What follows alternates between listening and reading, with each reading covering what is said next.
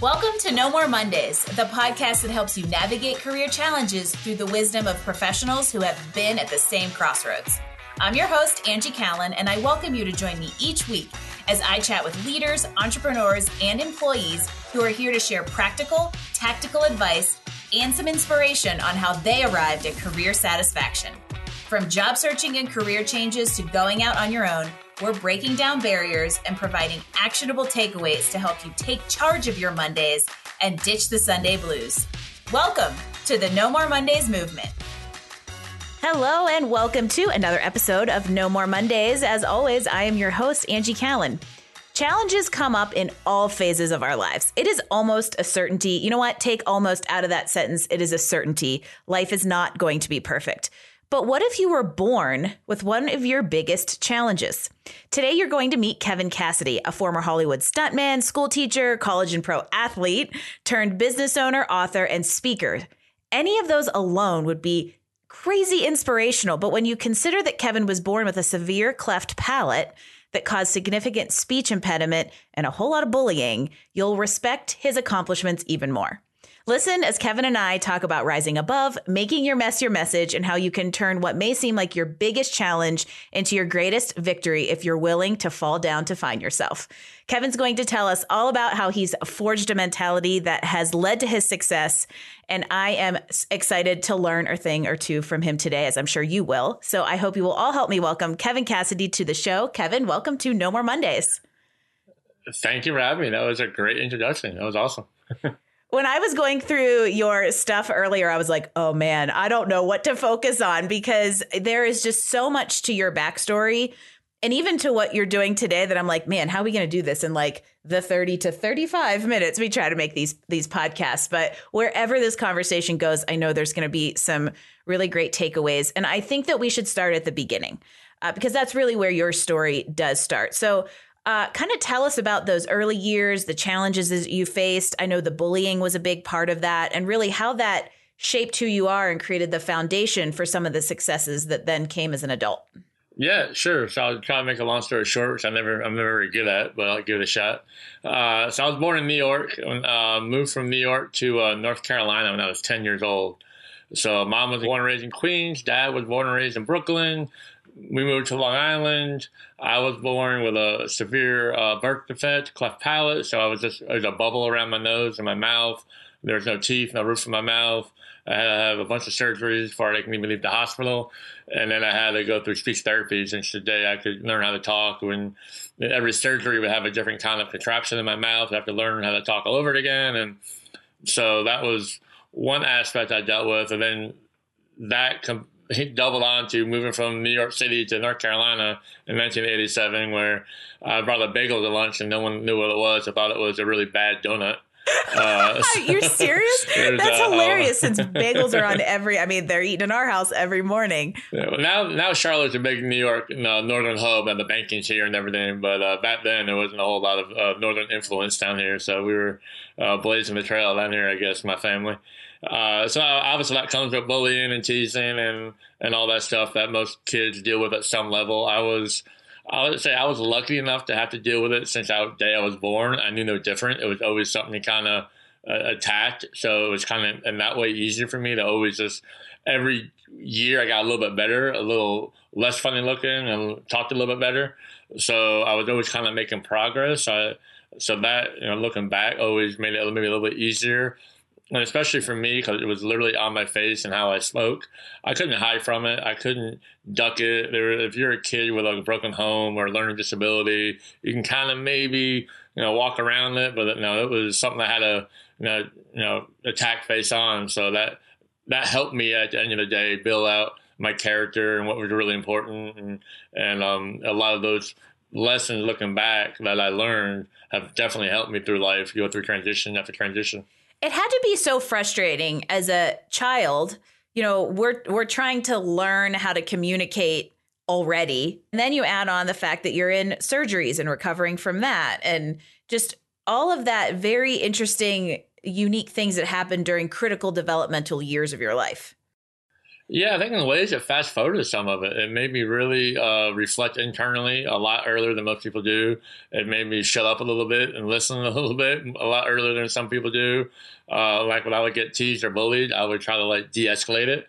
But when I opened my mouth, it would just get worse because they make fun of how I talked. So I learned just to either keep my mouth shut or go all in and we're fighting to the death. It was like one or the other. Feast or famine. Every kid learns. That's right. Yeah. And those, you know, critical periods of like middle school is probably the worst for me. You're learning anyway, the lines across, like, does a girl like me? Does she not like me? Am I being annoying? You know, that's adolescence. That's learning that. And I was kind of fast forward to learn that because I was dealing with it years and years earlier. And that's by the time I got to like high school, I had a lot of that kind of dialed in socially and dealing with different people and personalities and all that kind of stuff. Yeah, it definitely heightens emotional intelligence at an age when you haven't developed that yet.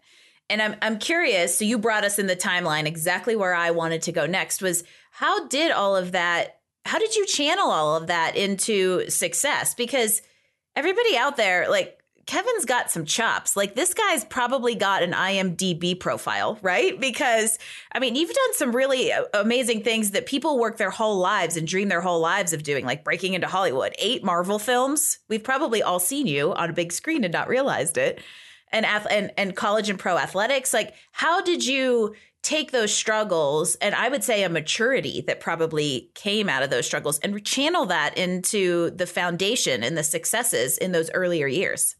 Well, like every kid probably, you kind of focused on your strengths. I was a good athlete and sports was a good outlet for me. Like I was angry sometimes and lonely sometimes, and that physical football outlet and stuff really helped me as a young boy. And I was also always a writer, and I dabbled in writing in creative world, and I was in the drama club and all that stuff. So it helped me branch out a little bit, know my strengths and know what I could really dig my heels into and be good at. And then it also allowed me to not take that many things too seriously. Like, hey, you got a job? Yeah, you don't. Everything rolled off my shoulders pretty good my whole life because I dealt with some continuous, I'm going to call it trauma, but hardships over and over and over again. So things didn't really bother me too much. Things weren't traumatic for me. I never had really high highs or really low lows. I always was able to kind of roll with the punches pretty good, which helped me go through a lot of like rejection in Hollywood. It's a really hard thing to break into and life in general. So I think those things definitely, again, fast forwarded my development in those aspects. Yeah, it's like you got that really thick skin and it brought like the threshold for what really sucked in life was way higher than it is for a lot of people because you have a different perspective on it. Yeah, pretty much. Yeah, that's well put. Yeah. And at the end of the day, that makes you a little bit happier. Exactly. And I want to talk about that happiness piece in a minute because we're gonna talk about the book in a little bit. But everybody out there who's like a Marvel fan and heard me say you're in Marvel films would be mad if I didn't ask which one was your favorite gig. My first Marvel movie was Ant-Man, the first Ant-Man with Paul Rudd, and I was the bad guy stunt double, the Yellow Jacket. So everything in the Yellow Jacket supervillain costume was me getting beat up by Ant-Man the whole movie. That was probably my favorite because it was my first, and we had a lot of creative freedom to create that character that I was playing pretty much. Everything behind the suit was me, all the movements, and could the guy fly? Could he not fly? Could he jump high? He had his extra arms. Could he shoot people with him? Could he grab people with him? We were choreographing all the fights and building up the script and how this guy was going to interact in the script. And we were kind of inventing what powers he had, dealing with the Marvel people. And so that was really interesting behind the scenes development of the character that I was going to bring to life physically in front of the camera. So that was the other. I hadn't had the opportunity in the other ones. That was pretty cool glimpse. Yeah, that's a really unique because you're the villain who you really only see mostly in the action scenes. You're basically it, which is kind of really cool. And then you got to go back to your drama roots, which I wanted to say something when you mentioned that you were in drama. I find it really interesting that even in middle school and high school, when we're the most awkward we are in our entire lives, you put yourself in places that kind of almost like created exposure for you around your challenges and weaknesses. Like I never said I was very smart. I fell down for a living for a lot of years. So hey, it worked out, and you're laughing at all of them, Yellow Jacket. That's right, absolutely, yeah. Well, no, for sure. Again, nature and nurture, who knows what caused it, but I never really cared that much. I enjoyed acting and the drama and the crew of friends that were doing that. And the drama teacher in middle school was awesome. It was kind of like a good vibe on to be around. So I just went for it, and that's kind of how I've always kind of lived. I don't know, again, nature and nurture. If I was never born with disability, would I have still done that? Would I have done it slower? You can't tell, but I used it to my advantage at least. Well, and okay, so you segued perfectly into something I wanted to talk about, because we're going to talk about your book a little bit. And one of the things that I know you kind of speak to in the book is this idea of identity and the role it plays in happiness. And I feel like that goes back to this kind of like when you were younger, quote unquote, not caring so much because you had an identity that was rooted and you were confident in it. So therefore you could not care so much. So tell me more about that whole kind of idea of identity and happiness and just your thoughts on that. Yeah, I mean, identity in general is kind of a hot topic nowadays and in today's world, but writing the book and looking back and being able to really dissect it over years, one of the reasons I was always basically a happy kid and successful in most things I did is because I didn't put much value in anything outward, anything external. I didn't internalize being the bully kid. It never really sunk into my heart. Like, you're the bully kid, no one likes you. I never put value in that, just like I never put value in the fact that I was a Hollywood stuntman, hanging out with famous people all the time, doing Marvel movies. I left that really quick, just like I left being the bully kid. It never got to me at a deep enough level that, and I think because I was forced to look inside earlier because of my birth defect and speech and bullying and all that stuff, I was internally reflected at a very early age. But a lot of people struggle with that, forever. They're always looking for external validation, external this, external that. Well, my external kind of sucked in the beginning. So if I wanted to be happy, I better look inside and be a good friend and be a good teammate and use my athletic prowess and build relationships that way. And that just became my default, and I became good at it. And then once I got good at that, I realized that's kind of what it's all about. Once you get that done in spades, everything else is kind of easy. It's such a good message and so relatable. If you all haven't connected the dots, all of you out there yet, this is very much in line with the struggle of imposter syndrome we hear a lot about today in the both professional and entrepreneurial world. And that idea of social media, I dog on social media a lot. I use it, though. So, hey, if that makes me a hypocrite, whatever. But it has not helped this whole external validation that has always existed. I think it's only made it worse because, we can therefore have a very tangible, how many likes did I get? That equals my worth kind of idea. And so that's just spiraled a lot of this out of control. And imposter syndrome has become such a hot topic that I think at the very core, this is exactly what you're talking about, is being comfortable and confident in who you are and who you were made to be, regardless of what anyone else thinks. Yeah. And I think, honestly, how you react to imposter syndrome is the key that I don't hear a lot of people talk about, because we're all kind of faking it until you make it. We're all imposters a little bit. We're all beginners. And if you have some internal reflection of, oh, man, am I good enough to be here? That means you're humble enough to look inside and be like, okay, if I'm not, I better do things right. So if you react to your imposter syndrome and the humbling, let's work hard and prove myself, that's great. But if you react to, I'm just going to gloss all this over with ego and narcissism and of course I'm supposed to be here, screw you, then you're a whole different kind of person. So I think we all go through imposter syndrome a little bit as we level up or even level down or anything. But how you deal with that imposter syndrome says a lot about you, and probably, honestly, at the end of the day, how happy you're going to be. Because those people who are super narcissistic, they're not happy people. And you only get one life. The people who are more humble and internally reflected seem to be happier. And when you get to the next level and you're like, man, should I be here? Am I in this boardroom? Am I in the right place? That's normal. You should feel that way a little bit. But double down with that, with proving that you should be there and not, putting your ego out there so no one else challenges you whether you should be there or not, if that makes any sense. That was the mic drop moment of this podcast. It's literally, that doesn't get talked about enough so much that I've never actually had that conversation. And I think it is such an amazing thing to think about, that imposter syndrome can actually be a good thing if you can figure out how to use it constructively, just like any all emotions have a positive and negative. All situations have a positive and negative. And very much like your whole story, you could have just played the victim your whole life and shrunk and said, I got this thing. It defines me. It's my identity.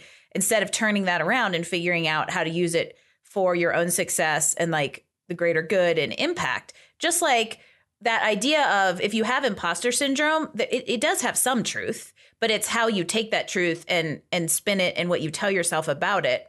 I love that idea of imposter syndrome has some validity. If you're ever going to do something you've never done, there's some imposter syndrome there. However, you can channel that into, I love that idea of like the humbleness and the awareness of then what you constructively do with it and grow from it. Yeah, absolutely. It was just, I mean, we've all been there. We've all had, and I think it has a negative connotation when because most people do think of, oh, imposter syndrome, this guy is not supposed to be here. He's the mole or he's the black sheep. But I think it starts before that. And then maybe it's called something different before it evolves to imposter syndrome. So maybe I jumped over some definitions and we can define the beginning of imposter syndrome as something else. But it's definitely something there, I think. Well, and it's totally, this is just a funny thing. It's totally like a misnomer because it's more of a condition and not a syndrome. But that's a whole like psychological conversation for another day. Your book, I absolutely love this title. It's called, your book is Falling Down to Find Yourself. I know I can definitely relate to that idea of like you hit the low, but then it ends up being the foundation that all of the kind of, you know, blessings come from.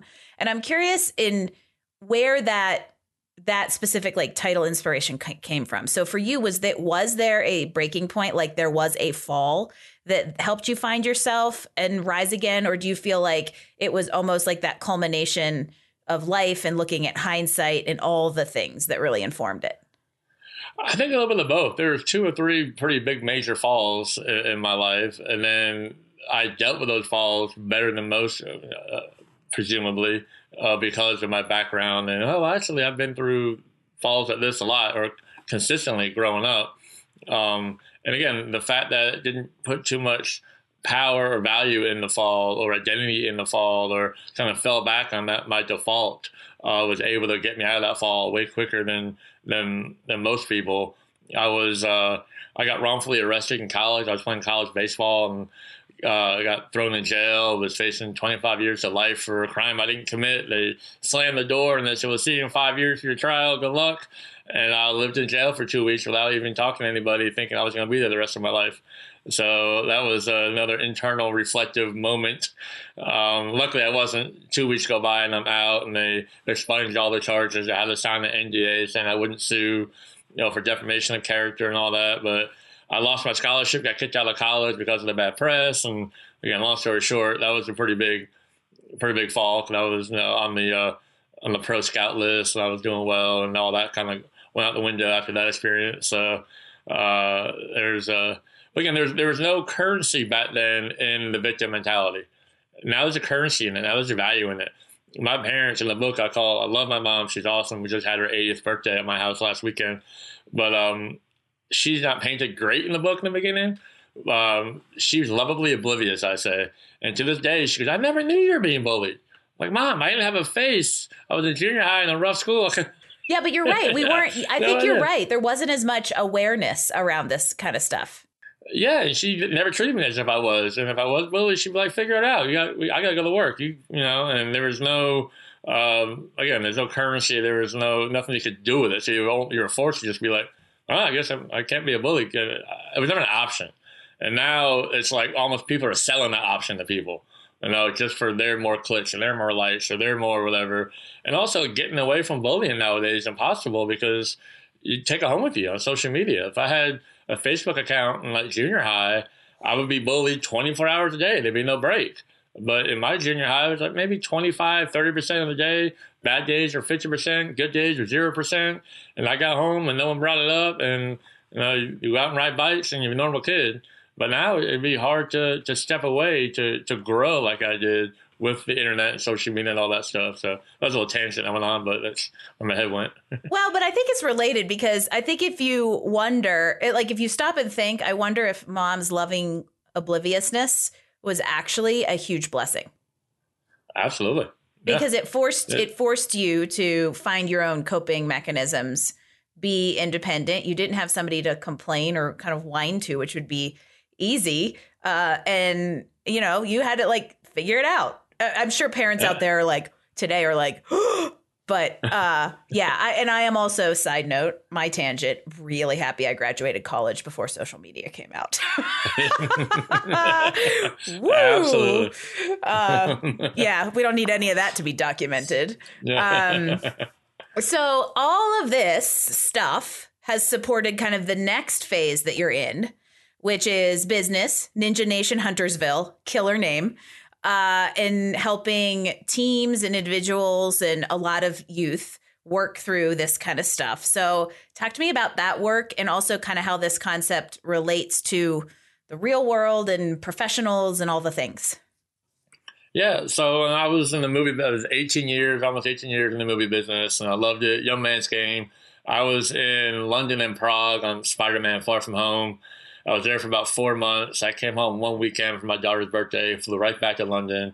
And it was just, I couldn't be a father and a stuntman because in Hollywood they own you. It's 80, 90 hours a week, 100 hours a week, nights and weekends all over the world. So I was ready to leave Hollywood, and I had a bunch of business plans written. So I've always been like pulled to mentor and coach, and now with 18 years of Hollywood stunt credits and everything, I have a pretty good hook to actually have people listen to me, and worked all that into, you know, my story of my birth and all that and all those hardships. So when COVID hit, movies stopped filming, and I said, okay, well, I need to make money, and I want to leave movies anyway, so let's open a business. In my stunt career, I knew a lot of American Ninja Warriors, parkour athletes, Red Bull athletes, like skydivers and motocross guys, and the whole random world of random athletes in the stunt world. And I really gravitated towards like the X Games guys, the motocross guys, the parkour guys, the ninja guys, because they just had a really cool community. They would lose a race and hug the guy who won and really care and love the guy who won. I mean, you don't see that in other sports. So I said, no, I'm going to do a business like that. I was researching other companies that were doing something similar. I couldn't get an insurance number. No one would insure Ninja Warrior or parkour stuff. And a company in Colorado, actually, outside Denver, was a Ninja Warrior place. I went out there, visited them. They were just starting to franchise it, and they wanted me to open up one of their franchises. So we decided to build one of their – I'm the second ever franchisee of Ninja Nation. Now there's 2 franchises and 10 more being built around the country. So I'm helping build that brand, and I'm sure every new franchisee who buys one, I talk to them about business ownership and pros and cons and investment and where to go with it. And I'm able to kind of like develop new programs that work or doesn't work, so we can copy and paste that through the other locations. So I'm kind of at the tip of the spear of a new franchise and a business model that I very similar to when I wrote. What a great match. And also what a great like melding of like all of your experiences. But that's like now, but that business is going to run itself. So now you can go do the other things. Exactly right. So once the business is kind of up and running, I've always had presentations written. I always wanted to be a speaker and tell my story to kids, even if it's only kids with cleft palates or only kids with deformities. And then it just might as well be all kids because everyone has... If it's not physical, it could be emotional, it could be, who knows. I had all these presentations written about stories in my life, about Hollywood, philosophical paradoxes that kind of like weaved into the story. And when COVID hit, the business was running. There was a lot of downtime in the business because the general contractor had to do this next thing and nothing else could happen for like 2 weeks. I had to wait for the bank to get back to me. I had to wait till this guy back. So I'm like, oh, keep writing. So at the end of that, the book was almost done. And the book got published end of September. And now the business kind of runs itself, and now I'm on to the book and the speaking and writing curriculum around the book, going to schools and sharing the message, bringing that message into the gym, obviously, with the kids who I have in there. So kind of hitting at both ends of it. Kevin is what we like to call and I stole this term from a TED Talk, a multi-potentialite. And you have found a way to leverage all of it. But I want to make an important practical kind of observation here is you didn't try to do all of that at once.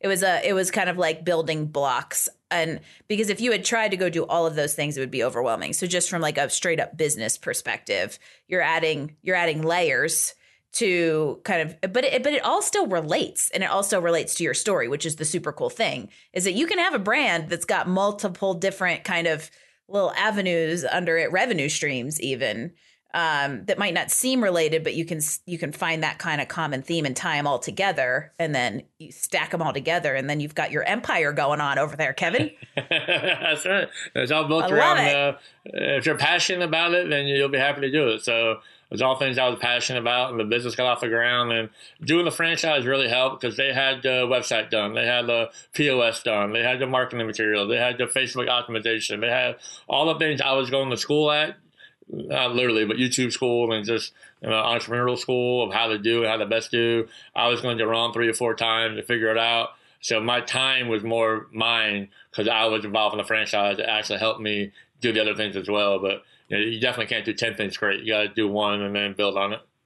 Well, and in this situation, you found a way to do exactly what you really wanted to do, but you didn't have to go reinvent the wheel, which is super smart. So good creative solution as Kevin takes over the world. So if you're taking over the world, let's help everybody else out there do the same. We'll all take over the world together. So I would love to, because your story alone has got a great practical advice in it. But let's give everybody some just good pointed tips. So my first question is, what specific advice do you have out there for people who kind of are facing these circumstances where they feel debilitated or they've fallen down, they can't figure out how to get up, can't find themselves? Like, what's a good first step for them to take? I think a lot of it revolves around living under your means. If you're a slave to how much money you need to make, then you're going to be trapped by your job, and then your options are going to shrink and shrink and shrink, and that little window to crawl out of is going to get smaller and smaller and smaller. So if you really hate your job but need the money, then you got to find a way to either do a side hustle, sell your house, get a smaller house, get financially free. Because once you're financially free, then you can be creatively and professionally free, and you can do something that you're going to be happy and probably make more money at the end of the day if you want. Not that everyone's money motivated, but getting out of that, I think living below your means has allowed me to just leave teaching and pick up and move to LA and figure it out. Again, I was young. I didn't have a family. So once you're older with a family and bills and responsibility, it gets a lot more complicated, but you can still do that. You can still cut down your bills and get a side hustle and see the long game. 5 years from now, cool, I'll live in a townhouse, not a house, but I'll be able to leave this job and have more options. So I think that's something people think they can never get out of, but they can. It's a choice. Let's just be honest. Hard truth, everybody. You're choosing not to make the change. And this is, you just hit so many, I'm going to get on a soapbox for a few minutes. And since it's my podcast, I'm allowed to get on a soapbox. I just wrote a blog article, shameless plug, about 9 things to consider before making a career change. And I think number 2 is get yourself financially fit, because I have worked with people who come in and they say, I want to do something else. And by the time we go through all of the parameters and life needs, they can't, quote unquote, won't make the financial decisions or give up elements of a quality of life to put themselves in a different position or a different pay bracket. And I'm not saying you have to take a pay cut to change careers, but you have a whole lot more options if you've got yourself in a good financial position. And you're preaching to the choir, because you're talking to somebody who convinced my husband to build a tiny home inside of a bus that we lived in for 4 years so that I could funnel all of our money into Career Benders. So point made, Kevin. I love it. The verbal ahead. Yeah, yes, absolutely. Exactly. All right. So we know Falling Down to Find Yourself is a great book recommendation. I would love another read or two that you think is a great suggestion for people around this topic. You first, career second, because you got to build yourself up to be happy and be good at a career. Like the teachers I'm coaching and talking to nowadays, the happier you are, the more fulfilled you are internally, and the more fired up you are about life, the better teacher you're going to be. And then that happens in every aspect of career as well, but really tangibly for me for education. So a lot of the books I read are biographies or Ego is the Enemy, Ryan Holiday, Stoicism stuff. I read a lot of Stoic philosophy. Then books like The Art of Not Giving an F, those kind of those kind of books are the ones that I kind of tilt my focus on, you know, the person over. And now the person is my brand and my business. So I guess that makes sense. But Kevin and I have the same bookshelf. That shocks none of us, I don't think. As soon as we came on, because you guys all know there, I can see him even though you can't. Dare to Lead is in the and I'm like, okay, we're going to get along. Great. But there's 2 or 3 really good suggestions in there. And if you don't love to read this kind of stuff, I will actually throw out a recommendation for an app called Blinkist, which is super cool. I'm going to date myself. It's basically podcast meets Cliff's Notes. And in 18 minutes, you can listen to a digest of highlights of a book as an audio file. So that's what I do every morning on my way home from the gym. And I've loved it. And then that way, if I really like the highlights that I'm hearing and I want more info, I can actually buy the book. But I pretty much can't buy any more books. My shelves are full. So I like all of those. We're going to drop links to everything that Kevin has suggested, including his book, on the show notes at nomoremondays.info. So you can pick all this stuff up there. And then, of course, all right, so this is the last on the spot question. But this is a show about how you can like Mondays more. So what's the first word that comes to mind when I say Monday? Right now it's school, because kids get in school and I have some time to do some stuff. But like, being in Hollywood for so long, there were no Mondays. You worked weekends and nights and all over the world and calendars. It didn't matter. I was never into a 9-to-5 kind of Monday blues kind of vibe, because Hollywood is just 24/7. It's 24/7 blues. Yeah. No. Yeah, you're either full on or full off. So in a way, it's actually kind of nice that now you've got the ability to create a routine and have Mondays. So welcome to Mondays, Kevin. Well, thanks for having me. The routine is great. That's something I'm forcing myself to do, which is something I've heard on some podcasts. And a guy I follow, I read his book, Jesse Itzler. He wrote Living with a Seal, and a guy named David Goggins, that whole world. But one of his things is do something hard every day. And I think people don't do that. So one of my habits is to do something hard, to challenge yourself, to put yourself in a position to fail, to humble yourself, do something hard, and then the rest of the day won't be as hard. Kind of like a microcosm of my life. Like, hey, it was kind of tough getting beat up all the time, but that made you did it anyway. A little less hard. Yeah, that's right. Yeah. Take a cold shower. Wake up an hour earlier. Small things. Then once a month or once a quarter, he does something really hard, like hikes Everest or something stupid like that. But you can do little things hard to challenge yourself a little bit every day to build that resilience. I think that's something that, because it's so easy to be lazy. The world is easy. Everyone's got air conditioning. It's easy to be, I would say, comfortable. Comfortable. Yeah, absolutely right. Yeah. Yes. Yeah. And what's that cliche? And I think cliches are things for a reason, because they're usually true that growth doesn't happen inside the comfort zone. So there you go. Yeah. We're going to ask you, I have a feeling I'm going to really like what's coming up next. Not to put pressure on you, but as we start to wind things down, which makes me sad because I have about 20 other things I want to talk to you about. I first would love for you to tell everybody how they can find you, follow along your journey, book you for speaking, get the book, all the things. Book, Amazon, everything. I have a website. It's kevincass.com, KevinCass. And all my speaking, I'm starting to write little Substack articles, like 5-minute little reads about some of my philosophies or whatever comes in my head. Always kind of towards this, you know, personal growth mindset. And all that's on my website. So my speaking gigs, and I'm writing a curriculum around the book. I'm working on a children's book as well, but a children's book version of the book. But that's something I just started, so I'm researching the to-dos on that, and I think that'd be a good fit down the road. Could happen faster, who knows? But everything kind of gets dumped onto my website right now, and I'm constantly reorganizing it and focusing it on what I'm doing. And it is linked, everybody. So if you're looking for a great stocking stuffer, Falling Down to Find Yourself could be excellent for the reader in your life. I love it. I have so many ideas on things that I want to do with, like, what to do together because of your perspective on things. So I have a feeling all of you No More Mondays and Career Benders fans out there haven't seen the last of Kevin Cassidy. And as we wrap up this first conversation together, I would love to know what our listeners could do to get one step closer to career satisfaction? I would say to do the hard thing. Wake up an hour early. Do some little thing hard every day or every week or every month. Put it on your calendar. Do one thing that's going to challenge yourself. Force yourself out of that comfort zone, and that will translate into career, which will translate into life and everything. It'll just make you a little bit better every day or every day you do it, or even knowing it's out there. My wife just signed up for the half marathon in Nashville. She's like, I got to circle it. You got to do it now. And guess what? She'll be better for it. And so now she's trying to talk me into it. So it's kind of hard for me to say no after all my soapboxing. So I was just going to say, good luck getting out of that one. Exactly. I was hoping you were going to reiterate that, because I think it is an excellent piece of advice and one action you could take. And it's easy to just...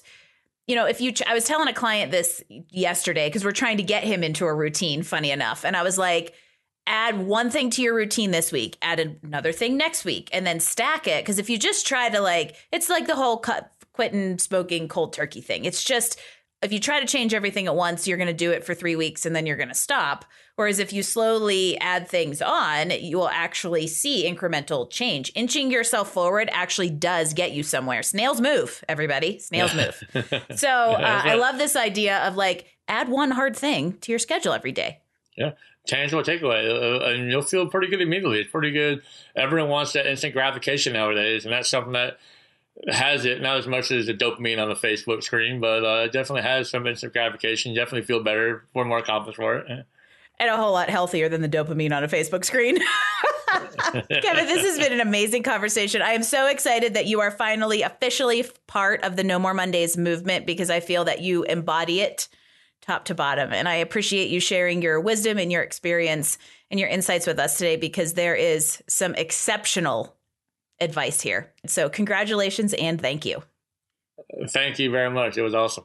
Yeah, this has been so good. We always love hearing from people who have navigated career and life crossroads, done some really, really big things, and then in Kevin's case, decided to leave the big things behind for a career option that supports life better. So there's been some great advice and inspiration here. I hope all of you took some notes, and we'll tune in again next week for another episode of No More Mondays. In the meantime, for all of you out there listening, I would love for you to subscribe to No More Mondays. Leave us a 5-star rating, because Kevin and I are awesome. Go buy his book in the show notes. And everything that you do to support our podcast is a huge help as we continue to inspire confident professionals with amazing stories.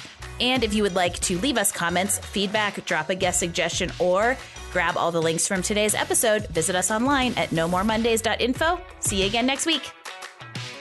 Thanks for joining us for another episode of No More Mondays. Tune in next week as we bring you more insights and actions to help you improve your professional life and find career satisfaction. Don't forget, visit us online at nomoremondays.info for all the details, show notes, and recommendations from this episode. No More Mondays, we drop new episodes every Wednesday. No More Mondays is brought to you by Career Benders, Inc. in partnership with executive producer Jane Durkee. For more information about career coaching, resume writing, personal branding, recruiting, and entrepreneurship coaching services, visit our website at careerbenders.com.